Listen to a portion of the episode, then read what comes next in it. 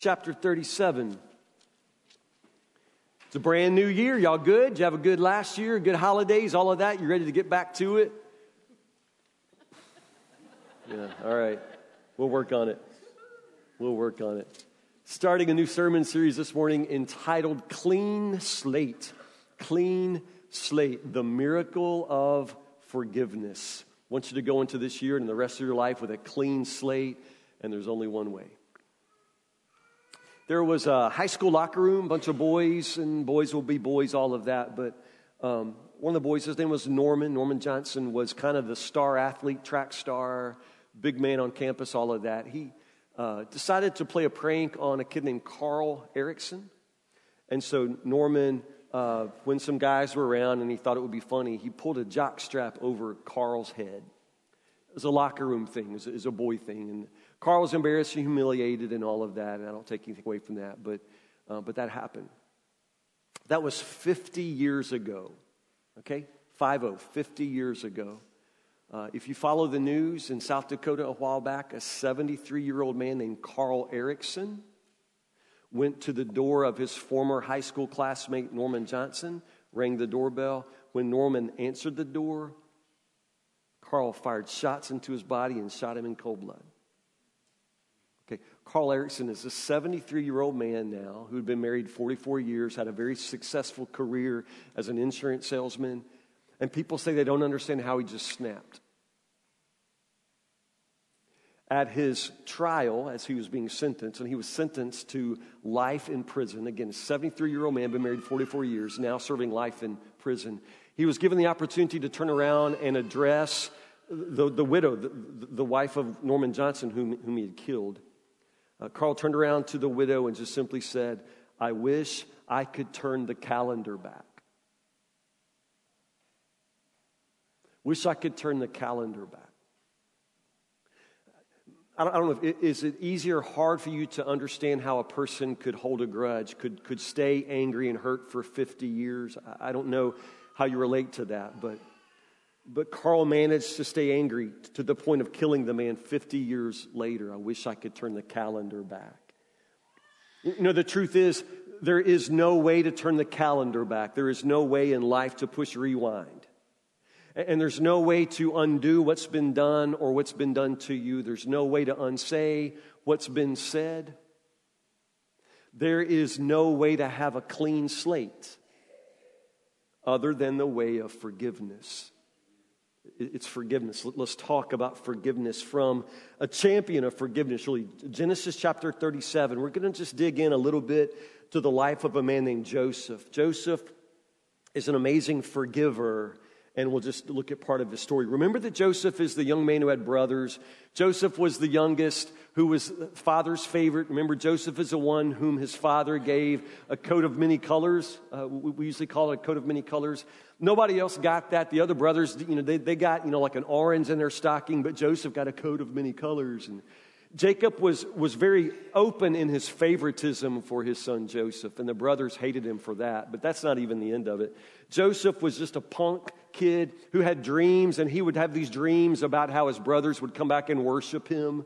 Now, it's one thing to have that dream, but don't come into breakfast telling his brothers about the dream. But that's what Joseph would do. He would tell them about his dreams, about how they would fall on their face and serve him, and all of this. They, they hated him.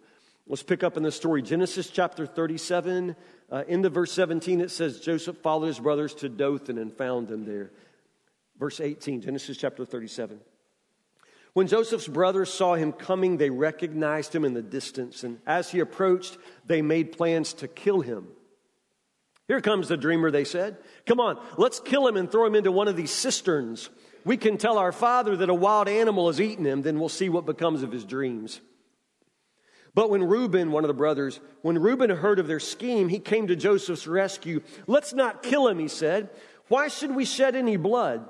Let's just throw him into this empty cistern here in the wilderness. Let's don't kill him. Let's just throw him in a hole. Then he'll die without laying a hand on him. But Reuben was secretly planning to rescue Joseph and return him to his father. So when Joseph arrived, his brothers ripped off the beautiful robe he was wearing. Then they grabbed him and threw him into the cistern. Now the cistern was empty. There was no water in it. Just as they were sitting down to eat, they looked up and saw a caravan of camels in the distance coming toward them. It was a group of Ishmaelite traders taking a load of gum, balm, and aromatic resin from Gilead down to Egypt. Judah said to his brothers, What will we gain by killing our brother? We'd have to cover up the crime, and instead of hurting him, let's sell him to these Ishmaelite traders. After all, he's our brother, our own flesh and blood. And his brothers agreed, let's don't kill him, let's sell him. So when the Ishmaelites, who were Midianite traders, came by, Joseph's brothers pulled him out of the cistern, sold him to them for 20 pieces of silver, and the traders took him to Egypt. Okay, fast forward, Genesis chapter 50. Turn in your Bibles, Genesis 50, fast forward. Joseph spends his life in Egypt. We're now at the end of his life. He is reunited with his brothers at the end of his story, and you need to read the whole story. As it turns out, Joseph has forgiven them even before he saw them. They have been reunited for some time, but, but now the father dies and the brothers become scared. Genesis chapter 50, verse 15. But now that their father was dead, Joseph's brothers became fearful. Now Joseph will show his anger and pay us back for all the wrong we did to him, they said. So they sent this message to Joseph. Before your father died, he instructed us to say to you, Please forgive your brothers for the great wrong they did to you, for their sin in treating you so cruelly. So we, the servants of the God of your father, beg you to forgive our sin. When Joseph received the message, he broke down and wept. Then his brothers came and threw themselves down before Joseph. Look, we are your servants, they said. But Joseph replied, Don't be afraid of me. Am I God that I can punish you? You intended to harm me, but God intended it all for good. He brought me to this position so I could save the lives of many people. No, don't be afraid. I will continue to take care of you and your children. So he reassured them by speaking kindly to them. Go back, verse 15. Let's dig in there. What is it that the brothers fear? What is it that they fear? Verse 15, look, look, look down. Verse 15. Now that the father was dead, what are they afraid of? Joseph's brothers became fearful. Now Joseph will show his, say it, anger. He will show his anger and pay us back for all the wrong we did to him. What are they afraid of? Afraid of Joseph's anger. Now, they've been with Joseph some time. Does Joseph seem angry? No. So far, no. But we all know that anger wears many faces, and anger can even wear the face of kindness for a while until the moment of revenge, and that's what they're afraid of. They're worried that Joseph, after all of these years, is still angry and that he's actually going to try to harm them the way they harmed him. Because that's where it all begins. You understand? Every story of forgiveness begins with a story of hurt. And they hurt him. They, they hurt him. Has anybody hurt you?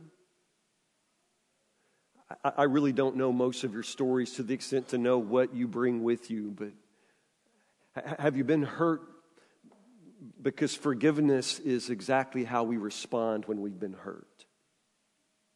Let's start there. Let's start with the hurt. I want to, I want to start in, in, in this place, and some of you are, are not going to like this from the start, but read this with me. There are some hurts we can all ignore. Can we start there? We're going to talk about forgiveness for several weeks here, but can we just all just uh, agree from the start that we're going to save forgiveness for the big stuff? We're going to save forgiveness for the big stuff, the deep hurts. There are a whole lot of hurts that we can all ignore. You just need to let stuff go. In other words, you're not hurt.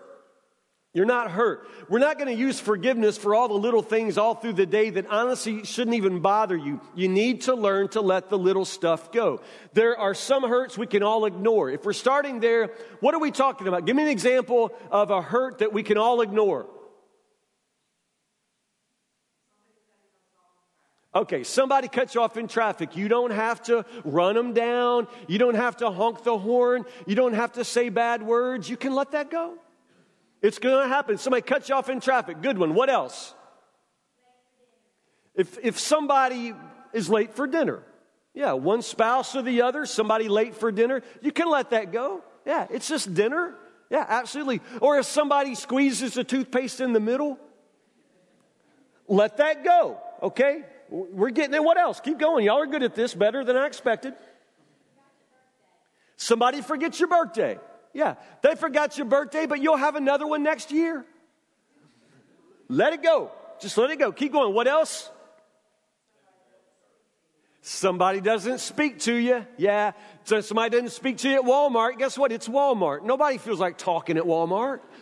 Let it go. Somebody doesn't talk to you at church, just let it go. Somebody sits in your seat at church, you just let that go. They didn't shake my hand, just let that go. Everybody's got two hands. You go shake somebody else's hand and forget about it. Let it go. There are some hurts we can all ignore because you're not hurt.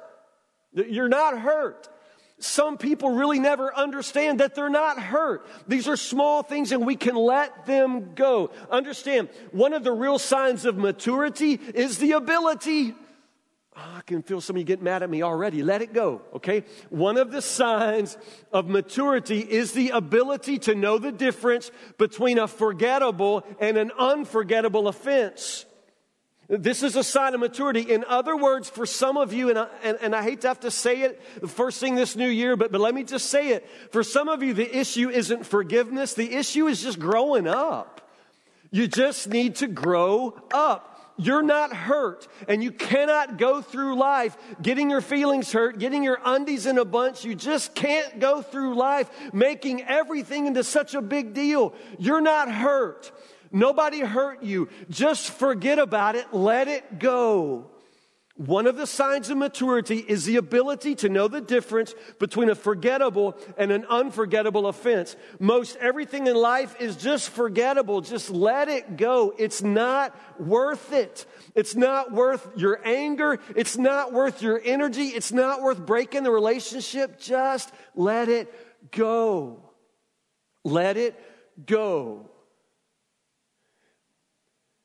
Because there are some offenses that are not forgettable.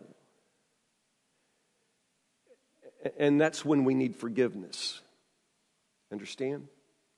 So Joseph's brothers are afraid that Joseph is remembering what they've done to him, that, that, that they're going to remember the harm that they did to him, and that he is going to be angry and want to harm them now. So it comes down to anger, okay? Anger, very simply, is, is a natural response to any deep hurt or, or unfairness.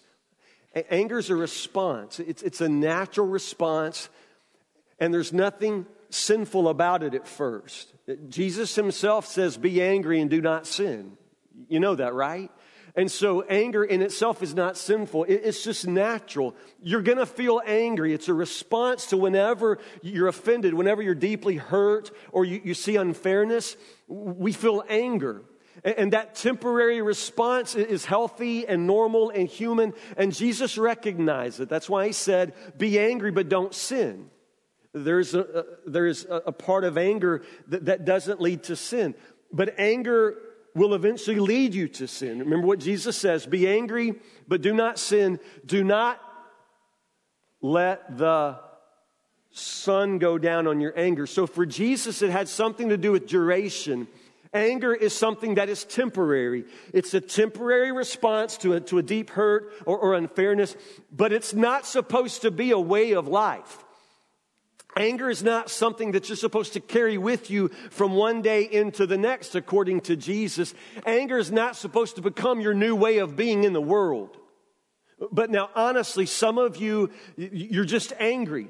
And everybody knows that you're angry. You make it perfectly clear every single day you're mad. Most of us have no idea why you're angry. You may not even know why you're angry anymore. But the point is, You've let the anger become the focus of your life. it's now the way that you just get along in the world. Anger is supposed to be temporary. And when it's temporary, it's a natural response. But when it lingers day after day, week after week, month after month, year after year, there is now something profoundly poisoned about your soul. Understand? Anger is natural, but it's supposed to be temporary. But for some of us, it lasts a long time. recent study of divorced people, men and women. The, the results sh- showed that half of the women and a third of the men who had been divorced were still intensely angry with their ex spouse, intensely angry after 10 years or more. After 10 years or more, they're still as mad as they were the day of the divorce. Y'all know people like that? You understand? Why would anybody choose that? Why would anybody choose to live like that? Why do you still want to be mad 10 years later? Why do you want the anger, the bitterness to take over your life in that way? Why? Why? But, the fact is, we get trapped in it. We begin to live in it, and anger just simply becomes our way of being in the world. So let me ask you why are you so angry? Why are you so angry? Some of you say, well, I'm not angry. Brother Tim, nothing gets to me. I don't get angry. Yeah, that's what I tell myself. I don't get angry. And honestly, I'm not a, I'm not a, you know, cussing fit, put your fist through a wall kind of guy. That's just not me. I don't express anger like that. So if somebody were saying to me, why are you so angry? My first response would be, I'm, I'm not. I'm, I'm just not. Because honestly, a lot of us, we deal with anger simply by denying it. The reason I deny my anger is because I don't really want to admit that, that anybody hurt me. I don't want to be a guy that can be hurt. I want to be a guy that, that, that's Teflon, that lives in the world, and I want to be above that. And I don't really want people to get to me like that. I just want to keep on smiling and keep on moving. And I don't want to live a life where people can hurt me. And to have to admit that I'm angry makes me recognize that I've been hurt. That makes me weak. I'm just not going to do that. So I deny anger. And a lot of you are the same way. We don't think of ourselves as angry. People don't see us as angry. If I were Joseph in this story and my brothers sold me into slavery and sent me off to Egypt, you know what I would say? I would say something like, Well, I've always wanted to see Egypt. I've heard it's nice living in Egypt. I've just, you know, that would be me. I just try to move on and make the best of it. But you understand, when you've been hurt deeply, you, you can't do that. And to deny anger is not to deal with it. To deny anger is not in any way to change the fact that you have been offended, you have been hurt, and that hurt goes down deep. You're going to carry that with you. Pretending like nothing happened is not the same thing as forgiving. It's certainly not what Christ intends for us. You simply can't deny it. Others of us, we displace it. In other words, I may be angry at one person, but I transfer that anger and I express it towards somebody else. And, and, the trap that some of you are in in anger, this is what you've done. It would be hard for you now to even remember who you first got mad at because you've transferred that anger now. In other words, the first person who really hurt you deeply was your daddy. And, and, so you're angry at your father, but you haven't thought about that in years. Instead, you just vent all your anger toward your husband. So you treat your husband with this incredible anger and, and wrath. Your children receive the, the, the blunt end of all of your anger. You understand? You're displacing it. Your anger really goes back to someone else, but you've learned to transfer that in your family. This is how honestly anger gets passed down in families, and it does. Some of you are actually living out the rage that started with your parents or grandparents. Because when anger is passed on like that, it becomes a sort of cycle, it's a trap. Anger can be displaced. We can begin to express it in directions giving it to people who don't deserve it. I'm asking why you're so angry.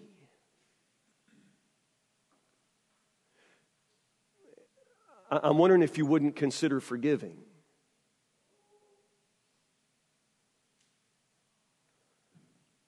I know that's I, know that's really hard for some of you.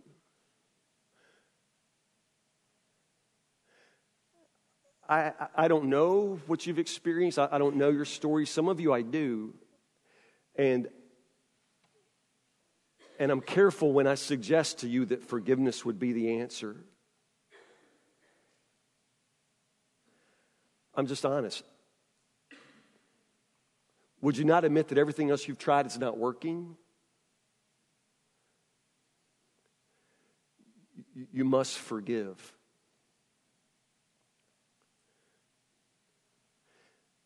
In thinking about forgiveness, I want to give you four truths. These are four things. Let's start here. Before anything else, let's just start here.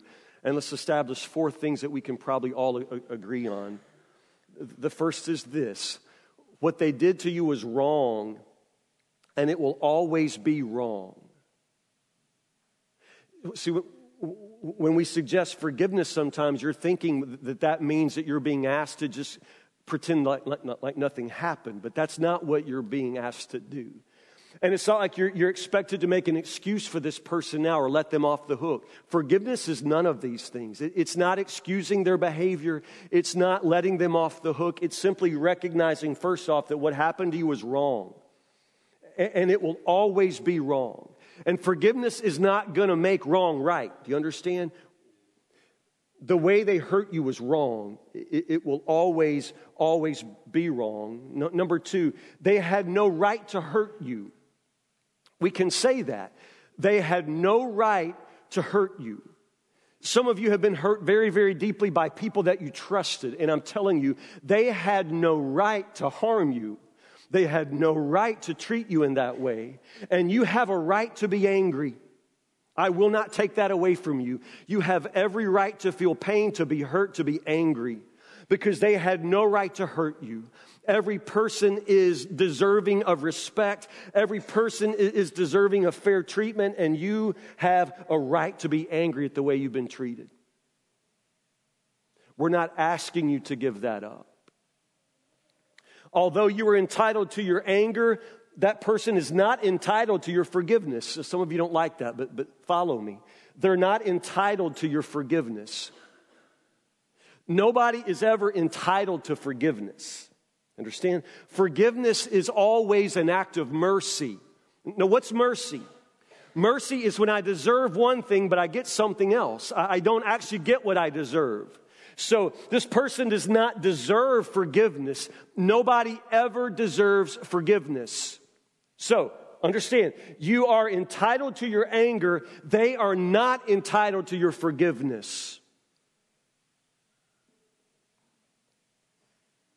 Number four,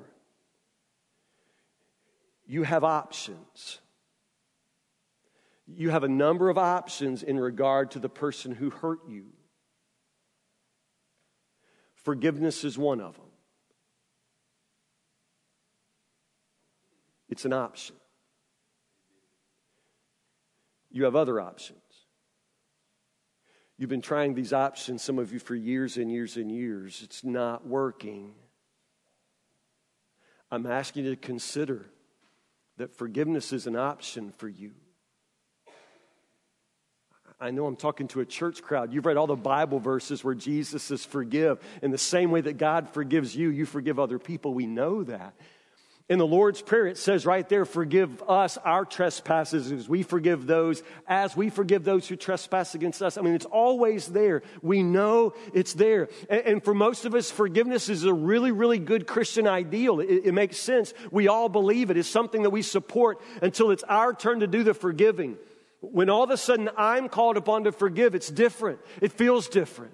I, feel like suddenly, wait, it, I, can't just forgive. If I forgive, then it lets them off the hook. What they've done to me is, serious and, it's unforgettable and unforgivable. I mean, when you're the one that has to do the forgiving, it almost sounds like it's impossible. It is impossible. It is not in you to forgive. It is not in me either. Forgiveness is not something that comes from the human heart. We don't forgive, we don't forget. You understand? So let's just say this as well. It's not possible for you. You can't do it. If you could have done it, you would have already done it. I know. It's hard, it's impossible for you. But it is not impossible for God. Are you listening to me? That's why we've named the series Clean Slate, the miracle of forgiveness. And, and, miracles aren't something that you and I work. You understand? A miracle is something that God does through us, in us. You and I cannot forgive. We don't forgive very well, but God forgives perfectly because of Jesus. He forgives perfectly. So, what we're saying is that this miracle is a possibility because God is a God of miracles. He's a God who does these things in the human heart when we're willing to let Him do His work. So, this is all I'm asking of you today. All I'm asking is, is that you would consider the option, that you would recognize that it's at least a possibility because of the Lord. So, where do you start? Well, it's where we started with, with your anger. You got to acknowledge your anger. Well, I'm not angry. Okay, well, then acknowledge your hurt. Acknowledge your pain.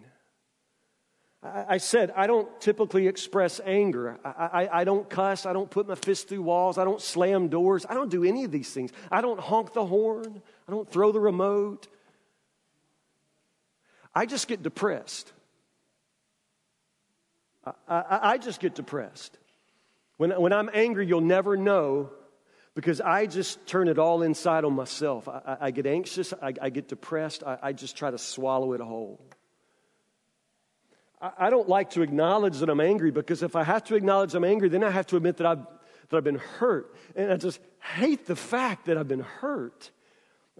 I, hate that. I, hate that people could accuse me of things I've never done. I just hate that people could treat me in that way. I, I hate in that moment that I care enough that I've let them do that to me, that I've let them get to me. I want to sort of go through life in such a way where people don't get to me. I certainly don't want to be weak and be hurt. And to acknowledge anger, to acknowledge pain, makes me recognize some sort of weakness in me. And I despise that. I just want to go on through my life and act like nothing bothers me. But I'm telling you, things bother me. And when I try to move on as if I'm not bothered, I just get depressed. It's like poison in my soul.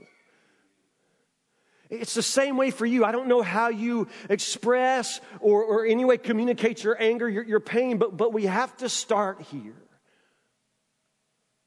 Well, Brother Tim, I, I don't know. I, I mean, I, have been mad, but I don't know if it's a forgiveness thing. I don't, I, don't, I don't know if I'm that mad. Well, let me just ask you a, a few questions. Are you kind of obsessed? I mean, in the sense of not so much what you say and do, but in your head all the time? You keep thinking about this person all the time and you just hate them? You know what I mean? I mean, we don't like to use that word, but you just think about them all the time and you continue to replay what they did to you. Continue to go back and, and, and relive it, and, and you hear her voice in your head, and you think about what you wish you could say now, but you can't turn that off. I mean, you would love to not think about it, but you can't stop thinking about it. This is what I mean. I mean, let me ask you can you go a whole day without thinking about it? About the way they hurt you? About the way you hate them? I mean, can you go a full day and not think about it? You got to acknowledge your anger. You got to let yourself acknowledge that you've been hurt. They hurt you. I'm not saying you make excuses for them. I'm not saying you're ready to let them off the hook. I'm just saying at least begin with the acknowledgement that that you're angry and that you've been hurt, but because that acknowledgement is going to lead you to a choice. And at the moment of decision, I, I'm asking you to decide to forgive. You can decide to forgive.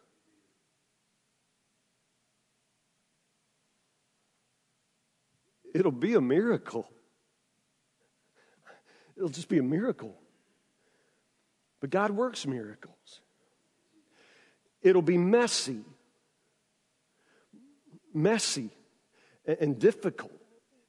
You'll have anger left over. You'll feel like you forgive them today, and then tomorrow, boom, I mean, just angry and hurt again. And you'll feel like you're starting all over. But that's what I'm saying. It's, it's messy. You'll have anger and pain left over for a while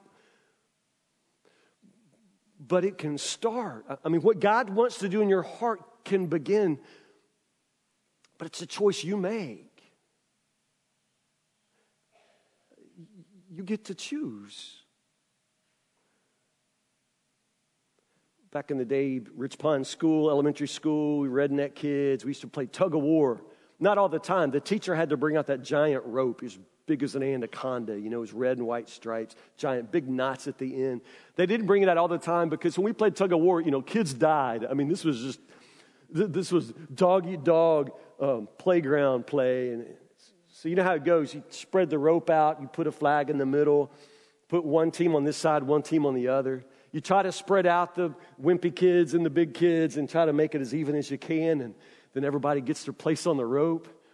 And the teacher counts down three, two, one, and then it's, it's pull, pull. The whole idea is to bring that team over to my side. I'm pulling them closer to me, and they don't budge because understand, in tug of war, you don't move.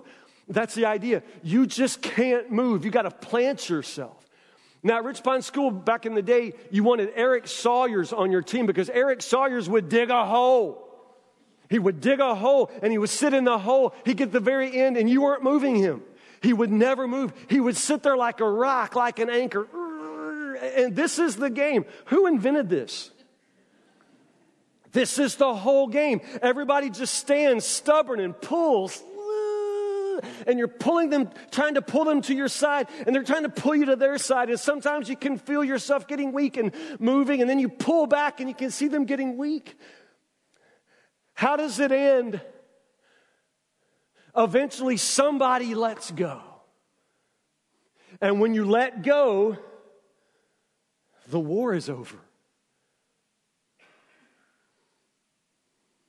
Forgiveness is like tug of war. Are you listening to me? Forgiveness is like tug of war. When you let go, the war is over. So why are you still hanging on? Why are you still hanging on? I, know for some of you, it's, it is an amazing thing to be asked to do. Not asking for much today, but are you willing to let it begin? Will you just decide to start the journey of forgiveness and understanding that it's not in you, it's going to come from the Lord. If it's going to happen, He'll have to do it. You, you don't have it in you. And at this point, you're not feeling like you want to do it. And I'm not asking you to want to, I'm not asking you for that. Maybe that'll come later. At this point, out of simple obedience to Christ, out of a simple desire to see your own life get better, will you not just understand that you have the option at any moment? You can let go of this thing and the war will be over. That's a choice you can make today. I'm asking you to consider it. Pray with me.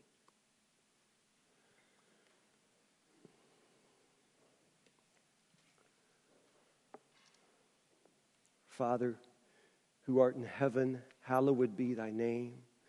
Thy kingdom come, thy will be done on earth as it is in heaven. Give us this day our daily bread. Forgive us our trespasses as we forgive those who trespass against us. Forgive me, O Christ, even as I forgive others. Jesus, this is not my work. This has to be your work. It's not in me. It is in me to hold a grudge. It is in me to hate. It is, it is in me to try to act like nothing ever happened. Forgiveness doesn't come from this heart, Lord Jesus. It, it comes only from your heart. So, will you bring my heart so close to your heart that I can begin to love and forgive like you? Jesus, you know our hearts. You know how some of us hate. And you know how some of us continue to nurse a grudge and how we can't forget even though we try to forget. Lord Jesus, will you just let us start today? Start small. Will you just let us start by giving you permission to do this miracle? We just give you permission that if you can teach us, people like us, to love and forgive like you, then so be it. We don't know how this will happen. We don't know what it's going to look like, Lord, but today we're willing to say yes to you. Yes to the miracle. Even as you have forgiven us, Lord Jesus, will you teach us how to forgive others? We pray these things in the name of Jesus, but for our sakes. Amen. We stand, please. Honestly, some of you really struggle with forgiveness because you've never experienced it.